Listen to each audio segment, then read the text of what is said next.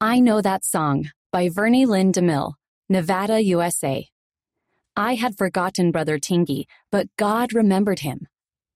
For a weekly activity, our ward young women leaders arranged a visit to a local nursing home. We would sing Christmas carols, share smiles, and return to the church for hot cocoa and cookies.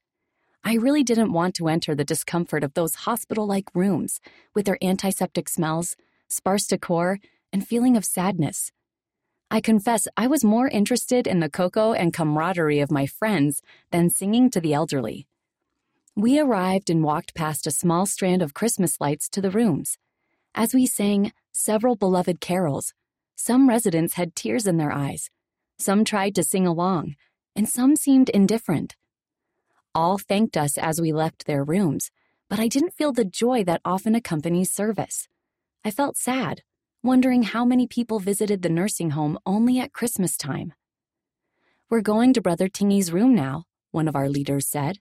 He has Alzheimer's disease, so he doesn't remember much.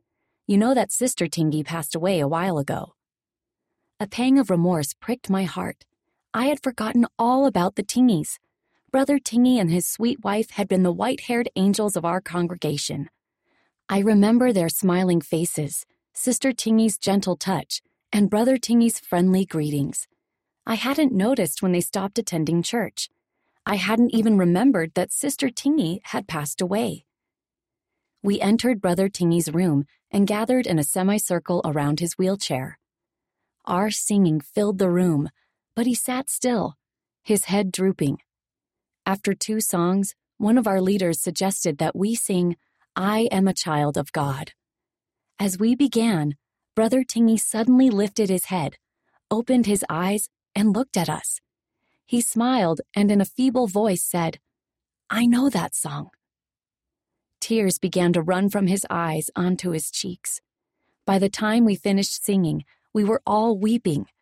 Then we hugged Brother Tingy and said goodbye. Through the simplicity of a song and the imperfect voices of a group of teenage girls, Brother Tingy was reminded that he was still a child of God and that God had not forgotten him. Since that visit, neither have I. Read by Amanda Saria.